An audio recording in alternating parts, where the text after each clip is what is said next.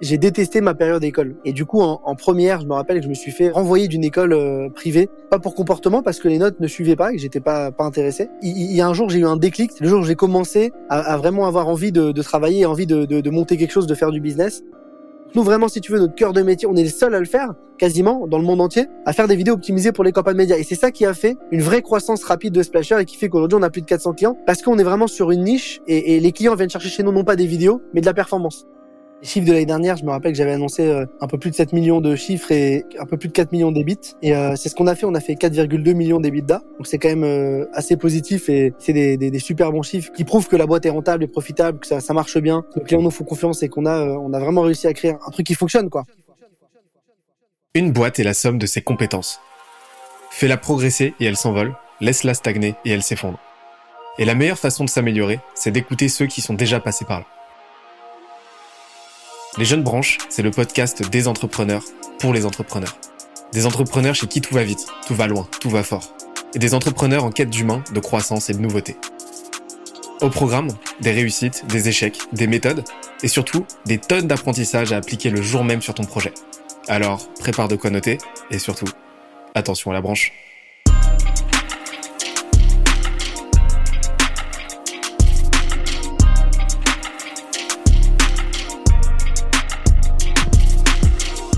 Cette semaine, je reçois Jérémy Bendayan, cofondateur de Splasher, l'agence vidéo qui fait exploser les ventes de ses clients grâce aux réseaux sociaux.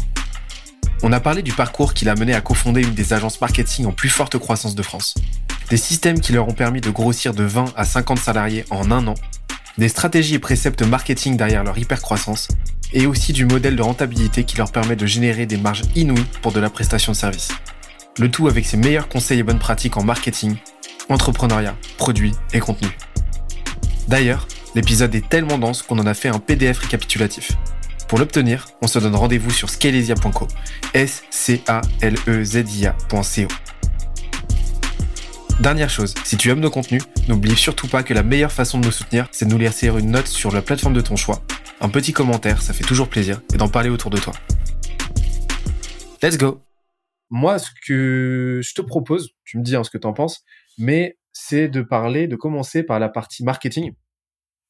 Bah, parce que déjà, euh, ça fait une belle continuité avec euh, euh, le vacarme qu'on avait fait.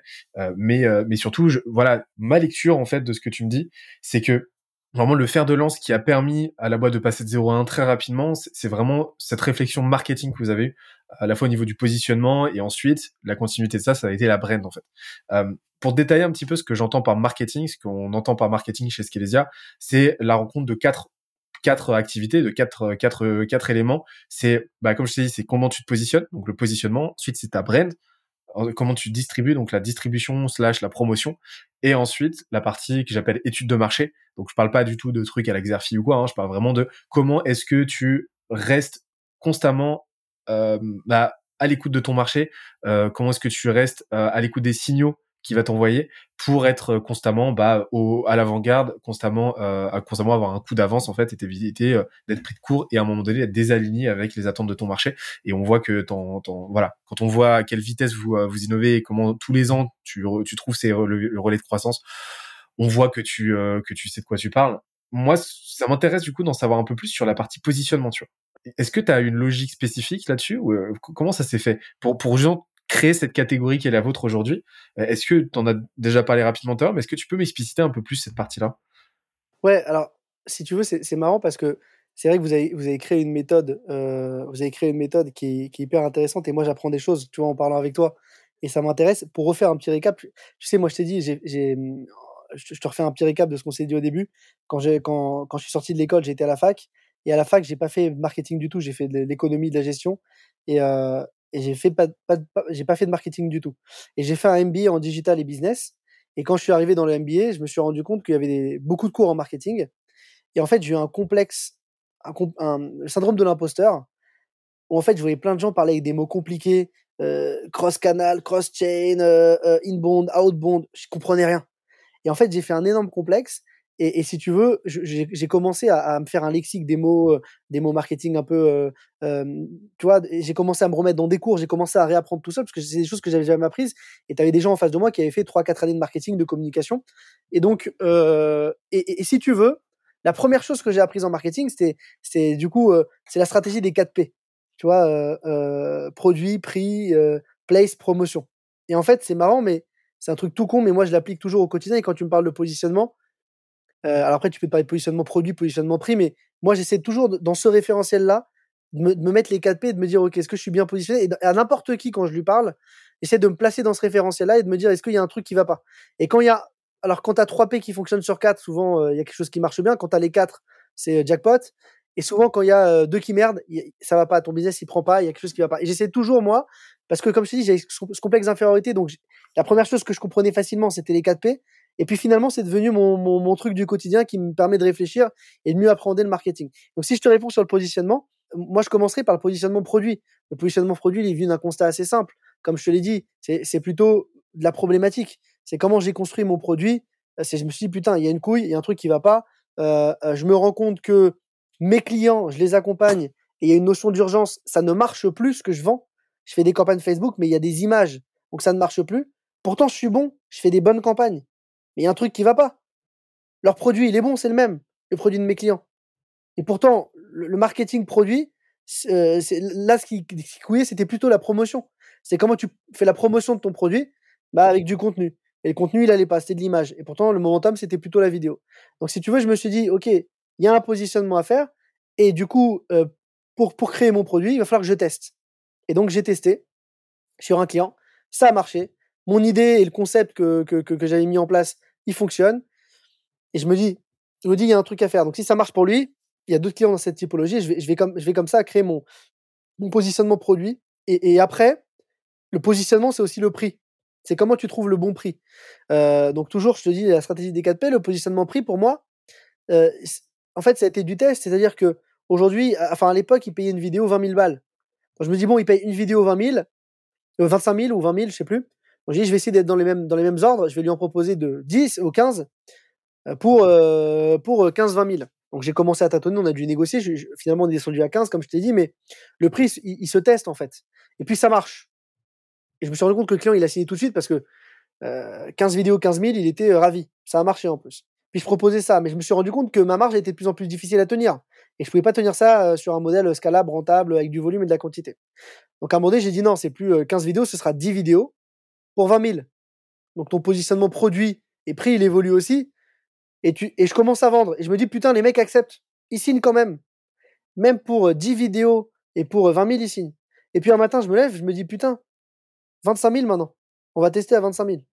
Et 25 000, ça signe toujours. Et donc, et donc, en fait, je me suis fixé une limite quand même parce qu'à un moment donné, tu fais des tests et tu te rends compte que des fois c'est trop cher, etc. Et tu trouves un bon positionnement qui fait qu'aujourd'hui, bah, on a des packs chez Splasher. Et le premier pack chez Splasher, c'est 10 vidéos pour 25 000 euros. Chaque vidéo est déclinée en trois formats 16 9e, 9 16e, 4 5e. Elles vont te servir environ 3-4 mois de campagne, et puis après, tu refais appel à nous. Si tu veux signer sur l'année, tu as des tarifs dégressifs en fonction du volume, et tu peux payer ta vidéo moins cher que 2500 euros. Tu peux la payer 2000 euros, voire même 1500, mais il faut me commander 50, 60, 100 vidéos à l'année, où là, je vais pouvoir baisser encore les tarifs. Mais aujourd'hui, ton positionnement, si tu veux, mon positionnement produit, il a été très rapidement validé. Le positionnement prix, c'est fait, euh, si tu veux, euh, avec un peu, de, un peu de travail, un peu de réflexion, un peu de testing. Tu y allais très rapidement. Euh, tout à l'heure, tu t'expliquais que voilà, tu as capté cette opportunité de marché à l'époque, tu t'es dit on va tester rapidement et, tu t'es dit je vais pas tester en mode je vais aller discuter avec du monde, etc. Voilà, rapide, choper du feedback, faire des Google Docs, du formulaire. non, directement, tu es allé vendre le truc, voilà, chercher directement la rentabilité. Et après, tu as itéré sur le prix. Super intéressant. Tu vois, tu fais partie des très rares marketeurs qui me parlent des 4P et pourtant, euh, je le trouve, je le trouve d'autant plus important que c'est un des seuls modèles qui inclut le produit dans la matrice marketing, tu vois. Et, euh, et pourtant le produit il est essentiel. Et le produit c'est pas euh, c'est pas le produit dans le sens euh, les fonctionnalités en elles-mêmes quoi, c'est la proposition de valeur, c'est le problème que tu résous, tu vois. Donc directement tu avais posé la question de ok quel est le problème qu'on cherche à résoudre, quelle est la meilleure façon de le résoudre, la façon la plus rentable pour le client et pour nous. Et en fait, y aller. Et après, bah ouais, t'as itéré sur le prix. Et j'adore cette idée de curseur euh, des 4P, de le voir comme un curseur, puisque comme un continuum, tu vas te dire, OK, bon, on va essayer de booster un petit peu le pricing, on va essayer de. C'est super intéressant. Ouais. Mais non, mais tu vois, c'est marrant parce que avec tous mes clients, ou dès qu'un mec m'appelle, à chaque fois j'ai ce référentiel. Tu vois, un jour un mec qui me dit, euh, euh, qui m'appelle pour un site e-commerce, il me dit putain, je galère à vendre, je comprends pas, j'ai des campagnes et tout, et je lui pose des questions et, je me rends compte que il a un problème de stock sur son site. et il a pas, il y a des produits qui sont souvent hors stock avec des délais de livraison à 3-4 semaines. Je dis, bon, bah, ton produit n'est pas bon. Certes, tu vends le bon produit, mais ton produit en lui-même, de livrer en 3 semaines un client, c'est pas bon parce que le client, il le veut livrer en 24 heures. Et ton produit, il est pas bon parce que tu n'as pas assez de stock. Ça reste du produit. Ton produit en soi, c'est ce que tu vends. Donc, si tu veux, euh, je me réfère, j'ai toujours ce référentiel de me dire, de prendre les 4 P et de voir exactement où il en est. effectivement, tu le dis, le produit, ça peut être un site e-commerce, ça peut être des stocks. Est-ce que tu as suffisamment de stock Tu as une profondeur de stock euh, Tu vois, c'est toutes ces notions-là. Parce que ton produit, c'est ton UX, ton produit, c'est euh, plein de choses. Donc, donc, donc, en fait, si tu veux, il y a, y a toutes, cette, toutes ces questions qu'il faut se poser en amont euh, d'un projet, d'un projet de, de lancement. Et, et nous, c'est vrai, alors que chez Splasher, euh, alors c'était, c'était, il y avait un peu moins cette réflexion qui était long terme. C'était plutôt, il y a une problématique, on amène une solution. Et c'est vrai que tu vois, j'envie les gars comme toi parce que vous avez une logique qui est très grosse et très. Tu sais, les grosses marketeurs, ils sont souvent très geeks, ils ont beaucoup d'outils. Toi, je te vois sur LinkedIn, tu partages énormément d'outils. Et des fois, je me dis putain, comment? Tu vois, moi, Notion, par exemple, c'est un outil ou Airtable. Putain, pour moi, Airtable, c'est imbitable. Pourtant, c'est un des meilleurs outils du monde quand c'est bien configuré. Je vois des, des, gars chez moi qui bossent avec ça, ou Notion, etc. Et en fait, si tu veux, je, je suis pas très outil. Et, quand tu me parles de d'études de, marché avec des Google Forms, etc., c'est pas des choses qui me viennent naturellement à l'esprit. Euh, tu vois, moi je vais plutôt être un mec du terrain, je vais me dire ok, je vais tester mon truc et je vais tout de suite me lancer. Moi je suis plutôt un mec où je vais me dire, tu vois, je te donne un exemple tout con, mais euh, j'ai monté un média crypto, je me suis pas cassé le cul, j'ai dit ok, il faut qu'il me coûte pas cher parce que je vais le lancer, faut que ça me coûte 10 000 euros maximum, mais je suis prêt à les risquer. Tu vois, je vais dire risquer 10 000 balles, je teste, je vois ce que ça marche et en fait je, teste sur le terrain et, je fais un design dégueulasse parce que euh, je sais que c'est pas ça qui va jouer. Je mets le gros du gros sur le contenu parce que euh, je sais que c'est la clé, la clé c'est le SEO, le content et le contenu en volume. Donc, si tu veux, je vais avoir d'autres logiques d'acquisition. Mais j'aime beaucoup aussi les logiques, forcément, l'utilisation d'outils pour AB tester, pour étudier son marché. Et ça évite de faire des erreurs et de perdre de l'argent en des. Tu vois bah, En fait, je veux dire, euh, autant je renvoie pas mal cette image de mecs, euh, de mecs très axés outils, etc. Euh, autant à titre perso, je suis carrément partisan de ton de ton approche en fait. Et c'est même celle que j'ai tendance à recommander, c'est va, va, sur le terrain, vend en fait. Euh, ton, ton, ton, business c'est pas euh, ton business ne doit pas être déterminé par euh, le nombre et la, le nombre et euh, le nom des outils que tu as utilisés mais par ta propension à vendre une solution et à trouver une solution à un problème donc je la trouve à la fois archi pragmatique mais surtout je la trouve euh, je, je, la, je, la, considère comme étant la seule valide en fait, tu vois, ton approche. Pour dire à titre perso, aujourd'hui, l'outil que j'utilise le plus, c'est les notes de mon, euh, les modes, les notes de mon Mac, tu vois. et, et en fait, j'ai carrément, tu vois, je me suis carrément rendu compte, tu vois, je te rejoins en fait euh, carrément sur le fait que euh, le, le, business, c'est le, le, business, il n'est pas boosté par des outils, mais il est boosté par euh, du bon sens et euh, c'est un, un, sport avant tout intellectuel plus que technique, quoi. Et, et en fait, tu l'illustres, tu l'illustres parfaitement et, et, et, et, on voit que tu vois, il n'y a pas nécessairement, y a, tu vois, il y a pas besoin de, de, se complexifier la tâche, tu vois. C'est trouve des opportunités, vends. Euh, si ça vend pas, bah itère dessus et puis c'est et, c'est tout. Mais c'est c'est ta seule boussole. C'est euh, à quel moment tu réussis à faire rentrer du chiffre quoi. Et après tu euh, et après t'élabores au fur et à mesure. Et donc là vous êtes positionné, vous avez créé votre catégorie. en fait, votre catégorie c'est créé de fait. Hein. Au début, on peut pas parler d'une catégorie en tant que telle, mais voilà, vous avez vous, vous, avez vos voilà, vous faites rentrer vos premiers clients, ça se passe bien. vous avez de l'EBITDA. Pour, pré pour préciser, l'EBITDA en gros c'est ta marge, hein. c'est ta marge avant impôt et et euh, c'est euh, c'est cool. Euh, mais à un moment donné, il y a quelque chose qui s'est passé parce qu'aujourd'hui vous avez une vous avez une marque quand même trois ans plus tard qui est qui est quand même reconnue, tu vois. Splasher, on connaît. D'ailleurs, la semaine dernière, enfin il y a quelques jours, vous avez fait un faux rebranding pour le 1er avril. vous êtes renommé, on te laissera partager le nom, mais vous, vous êtes renommé et ça a fait un, pas mal de bruit. Donc c'est là qu'on voit que ouais, il y a quand même de l'adhérence, il y a de la stickiness autour de votre marque. Les gens vous connaissent, les gens vous apprécient. Qu'est-ce qui s'est passé entre cette, ce, tu vois, ces premiers mois, tu vois, les, les euh, vraiment les premiers mois d'existence où vous testez le produit, vous n'êtes pas très connu, et aujourd'hui, euh, vous êtes une marque vraiment euh, reconnue, bien positionnée, euh, qui et qui et qui travaille avec les plus grands de son secteur. Euh, qu'est-ce qui s'est passé? Comment comment t'as procédé toi en tant que on va dire CMO de la boîte? Bah là, si tu veux, c'est le, c'est le, pour moi, c'est le P de, promotion. C'est-à-dire comment maintenant tu, fais connaître ce que tu fais, parce que tu le fais bien. Euh, alors la promotion, elle se fait via de la cooptation. Il y a des clients qui parlent de ton produit, ils disent putain le mec est bon, donc je te recommande. Et il y a aussi un truc un peu plus facile, c'est que quand tu as monté une deuxième boîte, c'est ta deuxième boîte, tu as quand même un réseau. J'avais déjà, euh, j'avais déjà eu, chez, chez Advisors, on a eu plus de 1000 clients sur euh, 5 ans d'existence. Donc, peut-être pas 1000, mais peut-être 800, allez, entre 800 et 1000. Donc, si tu veux, ça fait beaucoup de clients, accompagner beaucoup de contacts. Et donc, on était sur des tarifs plus petits aussi également. Mais du coup, on a beaucoup de gens à contacter. Donc, déjà, comment tu fais connaître ta marque bah, C'est simplement en prenant ton téléphone, en appelant, en faisant des déj, beaucoup de déj, beaucoup de petits déj. Donc, tu prends du poids. Euh, faut se remettre au sport. Mais, mais en tout cas, en tout cas tu, tu, tu, tu, rencontres des gens de ton réseau. Et le réseo, c'est pour moi un, énorme booster d'activité, ce qui, te permet de, promouvoir ce que tu fais bien. Parce que au final, les gens, euh, que, que, ce soit réseau, euh, physique ou digital, les gens, ils aiment travailler avec euh, des gens qu'ils aiment, avec des gens qu'ils connaissent, des gens qui ont confiance. Moi, tu vois, demain, tu as un mec qui vient me refaire ma clim chez moi. tu me dis, c'est le meilleur mec du marché, c'est un tueur c'est un tueur. Ou alors, j'apprends que mon meilleur pote, il a monté sa boîte de clim. Je sais que c'est un mec sérieux, qui m'apprécie, qui me, qui me fera jamais une entourloupe. Si mon pote est à tarif euh, abordable et que je vais voir mon pote. Tu vois, et, même si je vais peut-être payer un peu plus cher, je suis dans une logique de faire confiance à mon pote parce que je sais que c'est des sujets touchy, la climatisation. Euh, il a monté sa boîte, euh, il a fait quelques expériences, ça a marché. Je vais, je vais plutôt vers mon pote qu'aller vers le meilleur du marché, même si on me les recommandé de partout. Tu vois, parce que j'ai cette relation de confiance. Donc, je pense que quand tu lances un business, il faut utiliser au max son réseau. Ne pas avoir peur d'aller prendre son téléphone, d'aller faire des avec tous les gens que tu connais même si c'est le cousin de ta femme, même si c'est un mec que tu rencontres au café, mais euh, qui, qui, te connaît, euh, qui tu t'entends bien et qui tu joues au foot, tu le rencontres, vous parlez sur LinkedIn, vous, voyez, ça fait longtemps, et tu lui présentes ce que tu fais. Ça, c'est le premier truc que tu fais quand tu relances une activité. On avait la chance d'avoir un plus gros réseau. Et, euh, et après, forcément, euh, bah, on se dit, il faut quand même promouvoir l'activité, faire un peu de marketing, de, de communication. Et là, euh, moi, c'est très simple. Moi, je suis le mec qui fait la promotion de l'efficace. Je veux pas perdre mon temps parce que j'ai pas le temps comme je gère mon activité au quotidien et je gère beaucoup d'opérationnels, le marketing chez moi, c'est 10% de mon temps. je me dis comment je veux faire un maximum de bruit en n'y passant que 10% de mon temps? Il faut que je sois très malin.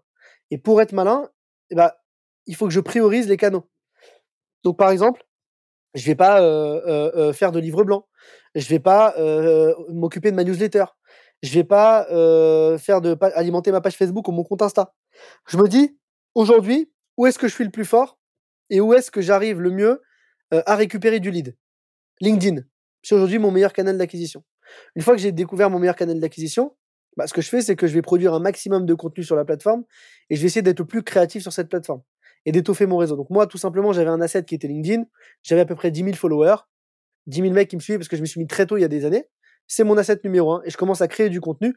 En plus, j'ai de la chance d'avoir une agence vidéo, donc la créativité, elle est chez moi. J'ai des créatifs, j'ai des monteurs, j'ai des motion, donc faire du contenu en vidéo, c'est assez facile. Et donc, si tu veux, à partir du moment où bah, je mets un peu de temps et de l'énergie à produire du contenu sur LinkedIn et à bien séquencer mon contenu avec un petit peu de une stratégie d'édito qui marche, ça fonctionne. Et donc, euh, et donc, moi, pour moi, le vrai, la vraie clé, c'est de, euh, de bien prioriser son acquisition parce qu'on peut pas être partout, sinon ça coûte cher. Et aujourd'hui, je suis dans des logiques, par contre, je vais quand même un peu plus loin. J'essaie aussi d'organiser des événements euh, physiques parce que c'est quelque chose que je maîtrise, que j'ai déjà fait. J'essaye aussi de travailler ma newsletter, ce que je faisais pas avant, parce que je peux me permettre et parce que j'ai recruté des personnes et que du coup, la boîte grossit. Mais au début, faut être focus, faut se dire où est-ce que je vais faire le maximum, le plus d'impact sur un coût qui va être le plus faible. Et le coût, pour moi, c'est pas le coût argent, c'est plutôt le coût temps. Et on n'a jamais mis un euro en marketing.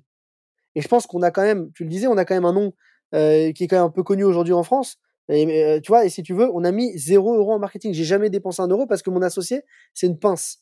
Il me lâche rien pour le marketing. Pour lui, le marketing, si tu veux, il est très financier encore une fois. Et, le marketing, si tu veux, ça doit être justement euh, cette logique-là de, euh, parce que en fait, c'est moi qui lui habitue, qui l'ai habitué toujours au marketing un peu malin, tu vois. Et donc lui, il est dans cette logique, ça doit pas coûter c'est pas forcément la bonne approche sur le long terme, parce qu'aujourd'hui, on se pose d'autres questions, on a recruté, tu vois, on va faire aussi un peu d'acquisition Google Ads pour nous, on va, euh, se positionner sur des mots-clés euh, type euh, agence TikTok pour Sparkle ou agence blockchain pour Blocks.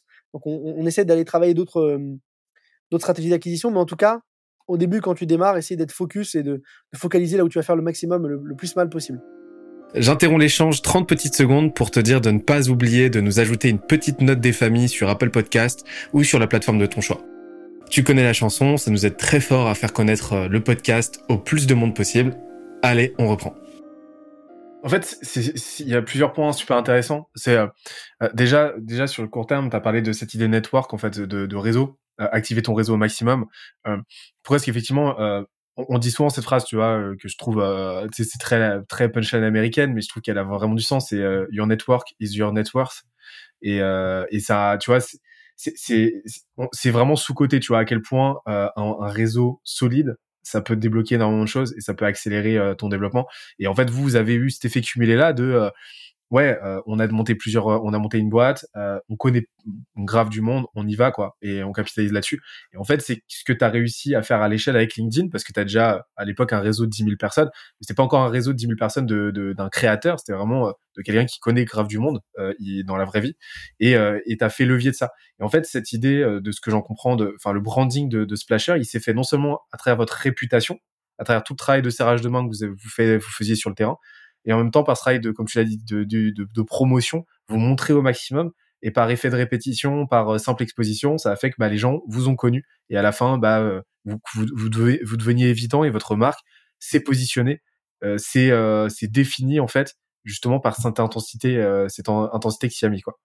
Ouais c'est sûr. Et, pour que ta promotion elle réussisse aussi quand même mine de rien c'est lié, hein, mais il faut que ton produit soit bon parce que si tu fais de la promotion que ton produit est pas bon, bah finalement t'es pas coopté, les gens te font plus confiance et même en promotion après les gens se disent ah oui je le connais lui il a un mauvais produit, il faut pas aller ou il est pas bon. Donc en fait si tu veux, c'est quand même une super belle preuve que on fait du bon travail. C'est-à-dire que même si on, on, est peu sur le marché à faire ça, euh, en trois ans franchement j'ai jamais eu une croissance aussi grosse. Je te l'ai dit c'était c'était fou ces chiffres là. Je pensais jamais pouvoir y arriver. Moi quand j'ai monté ma première boîte il y a, il y a 9 ans, Advisors, je me rappelle avec mon associé Franck, on faisait 20 000 euros de chiffre par mois. Et je me suis dit, putain, quand on fera 100 000 par mois, on sera des tueurs. On sera des tueurs et je pense que on sera à un gros niveau. Et puis quand on a atteint 100 000, on s'est dit, putain, quand on fera 200 000, mais ce sera énorme. Et puis finalement, on a fini à 400 000. Le, moment donné, on a vendu la boîte. Donc en fait, si tu veux, ce qui est ouf, c'est que euh, plus tu grandis, plus tu te fais du réseau, plus les gens te font confiance quand tu fais du bon travail. Et c'est une belle preuve de succès parce que si aujourd'hui on arrive là quand même, l'année dernière à presque 8 millions de chiffres, c'est énorme. c'est quasiment presque un million d'euros de chiffre par mois. C'est ce qu'on est en train de faire sur l'année 2022. C'est quand même des montants énormes sur la production de contenu vidéo. Donc, euh, donc, euh, donc, euh, donc c'est ouf. Et, pour te donner un ordre d'idée, c'est con, mais tu vois, Buzzman, je sais qu'ils ont, ont vendu une partie de leur boîte à Havas. Et, et en termes de valo, bah, Splasher, c'est plus fort que Buzzman. Tu vois, on a valorisé notre boîte plus de 50 millions d'euros euh, à, la dernière LBO parce qu'on a fait rentrer un fonds d'investissement chez nous en trois ans d'existence. Donc c'est quand même euh, c'est quand même énorme de se dire que tu vois tout ce travail de 10 ans derrière de, de, bons produits, de bons services, il porte quand même ses fruits. Et je pense que la promotion elle est importante, mais il faut délivrer quelque chose de bon. C'est-à-dire que si tu délivres si tu délivres une merde et que les mecs sont pas contents que tu fais une réputation mauvaise, tu peux pas perdurer, tu peux pas grossir aussi vite. Et, et, et à un moment donné, tout ce que tu as fait pendant des années de bons services, de bon accompagnement, il paye. Et tu as ce truc qui te permet de, de scaler euh, hyper fort. On en revient à cette idée de, du, du P de produit, quoi. Euh, qui, est, euh, qui, est, qui est fondamentale. Si t'as pas si t'as pas une bonne rétention, si t'as pas de, de, clients qui reviennent, qui sont contents, qui en parlent autour de toi, t'as les signaux que là ton produit euh, est un peu banque ballon, qu'il faut le renforcer en fait. Et, et je trouve ça très pragmatique de la part de ton cofondateur de dire bah pour l'instant en gros tant que ça marche, euh, on, on met pas d'argent dans le marketing déjà parce qu'on en a pas besoin, mais aussi pour bah pour s'assurer que le jour où on se mettra à investir dans le marketing, euh, on le fera sur le bon timing et on le fera vraiment pour accélérer une croissance, accélérer une croissance existante en fait. Euh, pour moi, balancer des thunes dans le marketing sur un produit qui a déjà, tu vois, qui a pas d'organique, qui a pas une bonne rétention, un produit qui est pas qui est pas qui est pas solide et euh, et, euh, et un marketing qui est pas un minimum maîtrisé, tu vois, de base, euh, c'est un non sens à mon c'est un non sens selon moi, tu vois. Donc euh, euh, ça, tu vois, ça sert à rien de balancer des milliers des cents euh, sur euh, sur une coquille une coquille vide quoi. Et et du coup, tu me parlais de de la partie LinkedIn. Donc aujourd'hui, c'est votre canal d'acquisition principal. dans Vacam, donc l'émission qu'on avait faite, tu avais pas mal détaillé ça. Mais juste pour rappeler, est-ce que tu peux nous, nous, préciser, nous en dire un petit peu plus sur sur sur cette partie, sur comment tu as organisé ta ligne éditoriale, tu vois, de quel sujet tu parles, etc. Parce qu'en fait, tu as, as, une myriade de sujets sur lesquels tu peux te positionner. Mais aujourd'hui, de tous ceux que tu as testés, euh, de toutes les bonnes pratiques que tu as testées, de toutes tes expérimentations, c'est quoi aujourd'hui qui paye le plus? Alors aujourd'hui, ce qui est marrant, c'est que les en fait, ça évolue beaucoup sur LinkedIn. Les contenus vidéo sont pas forcément ceux qui viralisent le mieux aujourd'hui. Euh, pourtant, c'est euh, ce qui marche bien sur d'autres plateformes. Sur LinkedIn, on est plutôt sur du textuel encore. Au niveau des vues, c'est ce qui marche plutôt bien. Mais je reste quand même convaincu que la comptabilisation des vues LinkedIn, elle se fait un peu bizarrement sur la vidéo et que il faut voir la vidéo un certain nombre de secondes. Donc, moi, j'aime bien quand même mon curseur d'analyse, c'est de me dire, OK, quand je fais un contenu, combien j'ai de leads derrière sur mon site? Et souvent, quand je fais un contenu LinkedIn, je me rends compte que tout de suite après, des fois, j'ai entre 5 à 15 leads dans les trois prochains jours, dans les trois jours qui suivent. J'ai entre 5 et 15 leads en me disant, euh, tiens, je, veux un devis, etc. Donc en fait, les contenus que j'ai testés, c'est assez simple. Hein, c'est des contenus. Je fais beaucoup de vidéos du coup, parce que même si ça viralise moins, je pars du principe que c'est mon cœur de métier et, mine de rien, même si je fais moins de vues que sur des posts où je pourrais faire beaucoup plus de vues, ça me ramène du business et c'est mon curseur. Et j'ai testé des posts plus textuels euh, qui marchaient bien en termes de vues, mais qui me ramenaient pas forcément euh, beaucoup de business beaucoup de, points de lead de, de, lead show parce que moi je vends quand même une activité vidéo, donc il faut que je montre ce que je sais faire. Et les contenus vidéo que je fais, bah, en fait, si tu veux, je crée du contenu d'abord éducatif. J'essaye de partager euh, des contenus un peu techniques en vidéo où j'explique une nouveauté sur TikTok, quelque chose qui a évolué. Tu vois, j'essaie de délivrer de la valeur en donnant des conseils à, la communauté sur le live sur TikTok, sur l'influence, sur voilà, je, donne mes vrais conseils sur l'optimisation des campagnes Google Ads, l'automatisation. Donc en fait, j'essaye vraiment d'apporter du savoir et de la valeur en créant du contenu vidéo. Le deuxième type de contenu, c'est plutôt le contenu rigolo, le contenu snack, où là j'essaye de, faire passer la ligne édito splasher, en, où en gros je suis mon propre client et je crée du contenu un peu fun pour alimenter mes réseaux sociaux sur des sortes de vidéos un peu sketch pour présenter mon activité de façon drôle et sympathique. Ça, c'est mon expertise, forcément. Euh, bah, je, montre que les cordonniers peuvent être bien chaussés, donc euh, je crée du contenu euh, euh, qualitatif en vidéo. On avait fait une vidéo qui avait bien marché qui s'appelle Splash Air. C'est une vidéo où, euh, en fait, on, avait loué un décor d'avion et on présentait l'activité Splasher avec des hôtesses, des hôtesses de l'air qui, qui comme dans, la, quand dans, un, dans un avion, te font les consignes de sécurité pour prendre un bon vol, c'était un peu les consignes de sécurité euh, pour, euh, pour, pour, faire des bonnes vidéos qui performent dans tes campagnes médias. Donc, on essaie de créer du contenu fun et rigolo. Et le dernier typologie de contenu, c'est le contenu plutôt euh, commercial, euh, où là, je vais dire, je suis fier d'avoir signé tel client, je montre le client, je fais une dédicace à un de mes clients. Et ça, ça peut prendre plusieurs formes. Ça peut prendre la forme d'une vidéo, ça peut prendre la forme d'une image partagée avec un texte, ça peut prendre plusieurs formes. Euh, J'afficionne très peu le contenu entrepreneur, euh, en mode j'ai réussi, j'ai investi, j'ai fait ça. J'en fais quelques-uns de temps en temps parce que c'est des trucs qui viralisent bien et qui déchirent aussi beaucoup la communauté LinkedIn. Des fois, on se fout un peu de ma gueule euh, quand je fais du contenu un peu comme ça inspirant. J'avais fait un post, tu vois, qui avait très très bien marché où je disais qu'en vacances, euh, j'avais fait une photo de moi à la plage avec mes, jambes euh, dans une piscine. J'avais dit, euh, je suis en vacances, mais je travaille toujours parce que c'est ma drogue en fait. Et j'ai pas l'impression de bosser. Et ça, le travail me manque. Et les gens, ils m'ont pris pour un débile. Donc, euh, je m'étais fait prendre par Nurshid LinkedIn, qui s'était foutu un peu de ma gueule, euh, qui m'avait pris en vidéo, euh, qui, m'avait, qui, avait, posté mon, mon, message et tout. Et les gens, en fait, comprenaient pas. Mais tu vois, j'essaie de partager du contenu un peu aussi, de temps en temps, plus sur le côté entrepreneuriat, business, qui est moins lié à mon activité, mais qui permet de reacher un peu. Et, je le fais avec un seul but, c'est donner du reach à mon compte. C'est donner de la visibilité où les gens vont permettre, certaines personnes qui ne me connaissent pas vont me connaître et vont pouvoir après s'abonner et regarder des, des contenus plus quali et voir que bah, je sais faire du contenu éducatif, je sais faire du contenu un peu fun pour présenter mon activité et je sais aussi montrer les clients que j'ai signés. Voilà la typologie de contenu que de, de, contenu que je peux avoir et c'est quelque chose qui se fait de façon très spontanée. Euh, c'est pas quelque chose qui est réfléchi. Je me lève un matin, je dis tiens je vais faire ce post et je le fais. Donc ça va, c'est très spontané. Même au niveau des contenus vidéo, tu vois la vidéo qu'on avait faite pour le 1er avril, pour, on avait changé notre marque Splasher, on l'avait renommé Plouf pour le buzz. c'est une vidéo où en fait l'idée m'est venue la veille et je me, suis dit ok, il faut que je fasse un truc pour le 1er avril. Donc le lendemain matin, je contacte mes équipes, je leur dis écoutez, trouvez-moi une idée. L'idée sort le matin. On la tourne avec Diane, une, une, de mes créas, l'après-midi. Le lendemain, elle est en motion, tournée, montée. Ça part. Donc ça va très très vite parce qu'on a aussi cette faculté, cette facilité à créer du contenu, c'est notre métier. Tu vois Donc c'est aussi ça qui aide. C'est marrant parce que là, ce que tu as, as, décrit, c'est exactement les, les, euh, un, framework que j'ai, tu vois, que, que j'ai mis en place. J'appelle ça les 5 S. C'est en gros, c'est les, les 5 typologies de contenu qui te font une ligne éditoriale puissante sur euh, les réseaux sociaux et surtout sur, et sur LinkedIn, tu vois. C'est, euh, tu disais, c'est partager de la valeur, donc c'est smart, du contenu smart. Partager euh, du, du, genre des coups de gueule, ça marche bien, tu vois. Souvent les coups de gueule, genre euh, clivage, des posts un peu clivants et tout.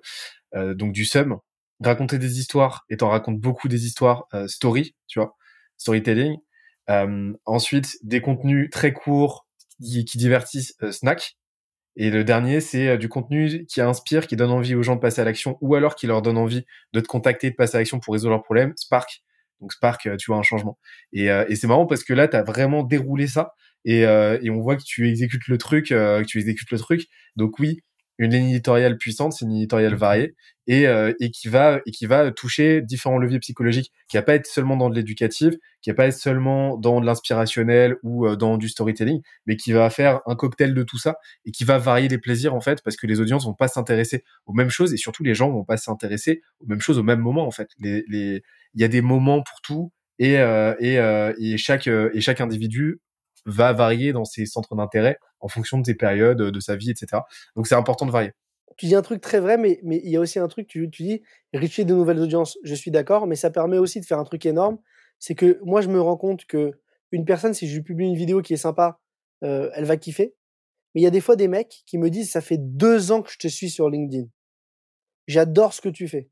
Je te contacte aujourd'hui, j'ai vu ta dernière vidéo. Donc en fait, si tu veux, c'est la répétition aussi, le fait de varier va permettre à des gens de mieux te connaître et de créer un lien avec toi. Tu sais, aujourd'hui, je parlais à, un créateur de contenu euh, sur TikTok qui me disait que il y a des gens qui, le rencontraient dans la rue euh, et, qui le charriaient un peu alors que lui, il était dans un mauvais mood, il était pas bien aujourd'hui, tu vois. Et en fait, les gens, ils pensent que tu es dans, tu vois, t'es, es dans la réalité comme tu es sur les, sur les réseaux. Euh, alors oui, tu es comme sur les réseaux, mais t'es pas tout le temps comme ça. Des fois, tu as des mauvais moods, des fois, tu as une mauvaise nouvelle, etc. Tu es un humain, quoi. Et du coup, en fait, si tu veux, euh, il crée un lien avec toi. Il sacralise un peu, ils disent ce mec-là, tu vois. Et en fait, ce qui est cool, c'est que le fait de répéter le message, tu vas créer un lien qui est de plus en plus fort et à un moment donné, le mec va se dire, bon, bah, j'y vais, je le contacte. Donc c'est aussi varier les messages, mais, mais le fait d'en faire beaucoup sur la durée va te permettre de, choper, de choper du business parce que des fois, les mecs vont attendre de sauter le pas après que tu aies publié ton 40e ou ton 50e contenu, alors que les mecs te connaissent depuis des années. Ou même, ils vont attendre de te rencontrer en physique. Moi, combien de fois dans la rue, je me fais arrêter, mais je te jure, c'est ouf. Des fois, je sors de l'épicerie. Ah, Jérémy, j'adore tes vidéos sur LinkedIn. Tiens, faudrait qu'on parle. Euh, j'ai une agence de ça où je fais ci, je fais ça. Euh, euh, j'ai jamais osé te contacter, mais ça vaut le coup. Tac, on le contacte. C'est un super business. Ça ramène un gros client ou c'est le directeur marketing de telle marque, etc. Et des fois, ça se joue sur des trucs tout cons. Ou même en rendez-vous client, des fois, je me rends compte que je fais un rendez-vous client et là, le client, il me dit Putain, je suis hyper content de te parler, ça fait des années que je te suis sur LinkedIn. Donc, tu sais que le client, il est acquis dès le départ quand tu, euh, en prospection, en prospection ou en fidélisation, quand le mec, il te suit depuis des années, il te sacralise un peu, au final, euh, ça t'amène énormément de choses parce qu'après, en, en, clientèle, bah, il te fait confiance. Il s'est quitté, euh, tu vois, tu démarres pas de, zéro. Donc, c'est des, des, gros avantages. des gros avantages, le fait de communiquer, de prendre la parole auprès d'une audience. Ah bah clairement, c'est, je, je, tu vois, pour moi le marketing c'est, euh, c'est, ces trois parties-là. Euh, pour moi le positionnement c'est être unique, tu vois, faire en sorte d'être unique. Euh, le branding c'est faire en sorte d'être évident et euh, la distribution c'est faire en sorte d'être visible, tu vois. En fait, si tu as ces trois-là, et ben et que derrière ton produit délivre, bah t'as as tout gagné. Et en fait, tu l'illustres carrément, tu vois. Donc c'est trop cool. Et, le dernier point sur euh, rapidement euh, sur la partie market, c'est la partie étude de marché entre guillemets. C'est je t'ai dit euh, euh, comment tu t'assures de continuer de capter, tu vois, des signaux de ton marché, de continuer d'être d'être à l'avant-poste, tu vois, pour capter des opportunités ainsi de suite, et continuer de trouver ces relais de croissance que tu as aujourd'hui? Alors ça, c'est la curiosité. Ça, c'est la curiosité. Le... Et en fait, si tu veux, moi, je suis un drogué de, de ça, en fait. J'ai... Je suis très curieux. Donc, euh, donc quand la crypto, euh, il y a 7 ans euh, ou 6 ans, je sais plus, en 2000, un peu moins, début 2017, je m'y intéresse. je m'intéresse à la blockchain, je m'intéresse à plein de choses, je vais creuser, tu vois. je monte un média, quand une tribune. Donc, je vais loin quand je, quand je fais un truc, je suis très, très, très, très curieux. Je rencontre des gens de l'écosystème et tout. Donc, moi, je pense que être à la pointe, comme je t'ai dit, il faut faire. C'est-à-dire, il faut, il, faut investir, il faut être prêt à perdre de l'argent et du temps. Tu vois, quand, j'ai commencé à apprendre à gérer des campagnes Google, je me rappelle, ma première campagne Google, c'était pour l'équipe, l'application L'équipe. En fait, ce que j'avais fait, c'était tout con. J'étais en stage hein, encore. L'équipe, c'était pas du tout mon client. Pourtant, j'ai fait des campagnes Google App pour l'équipe. J'ai créé un compte sur Google App et tu pouvais promouvoir une application qui n'était même pas forcément la tienne. Et donc j'ai mis 250 balles de mon propre oseille pour promouvoir l'application d'équipe, juste pour comprendre comment marche la publicité, comment tu crées des audiences. Donc j'étais curieux en fait, j'étais prêt à perdre des sous pour comprendre le mécanisme. Euh, euh, quand euh, à, la fac, lorsque j'ai fait mon MBA en digital, je me suis associé avec une nana qui était végane et on a monté Veggie Chic. C'était une, on, livrait des box végétaliennes pour les fêtes de Noël. Il y a huit ans. C'était quand même vieux. C'est moi qui ai fait le site e-commerce sur WordPress. En WooCommerce, je l'avais fait tout seul. J'ai fait mes premières campagnes Facebook, mes premières campagnes Google. On avait dépensé un peu. Et on avait, on avait perdu six mois de temps. On avait investi 10 000 euros en tout. Et j'avais récupéré genre 6 000 euros. J'avais perdu de l'argent. Et j'avais fermé l'entité. Donc, il me restait, j'ai 4 000 de pertes avec mon associé. Mais du coup, j'ai appris tellement, tellement, tellement de choses. C'est monstrueux. Donc, en fait, moi, je suis curieux et j'ai pas peur de perdre. J'ai pas peur de perdre et de me dire, c'est de l'apprentissage. En fait, je comprends. En fait, je pars du principe que aujourd'hui, pour moi, le, le, le monde de l'éducation, il est, il est à côté de la plaque. Euh, complètement à côté de la plaque. L'école, comme on l'entend, et j'ai très peur pour mes enfants parce que moi, je t'ai dit, j'ai eu une grosse peur. Euh, j'aimais pas aller à l'école, j'aimais pas ça, et c'était pas du tout fait pour moi. Et je pense que parce que je suis pas fait pour pour ce monde-là, je suis trop curieux, je suis trop foufou, j'ai envie de faire. Tu vois, il y a des fois, je me lève un matin, j'ai envie de faire un truc, bah je le fais. Je fais que ça et, je base le reste. Donc je suis un peu. Et, en fait, si tu veux, je suis curieux. Et donc l'école aujourd'hui, elle, elle t'apprend un métier, puis tu fais ce métier, tu fais ce métier, ce métier au bout de cinq ans, il est disrupté, tu te retrouveras à la rue en fait, les jeunes de demain, ils vont devoir apprendre non pas un métier, mais ils vont devoir apprendre à apprendre, en fait. Ils vont apprendre, ils vont devoir apprendre à être curieux. Ils vont devoir apprendre à se former eux-mêmes. Ils vont devoir apprendre à dépenser des sous dans une formation.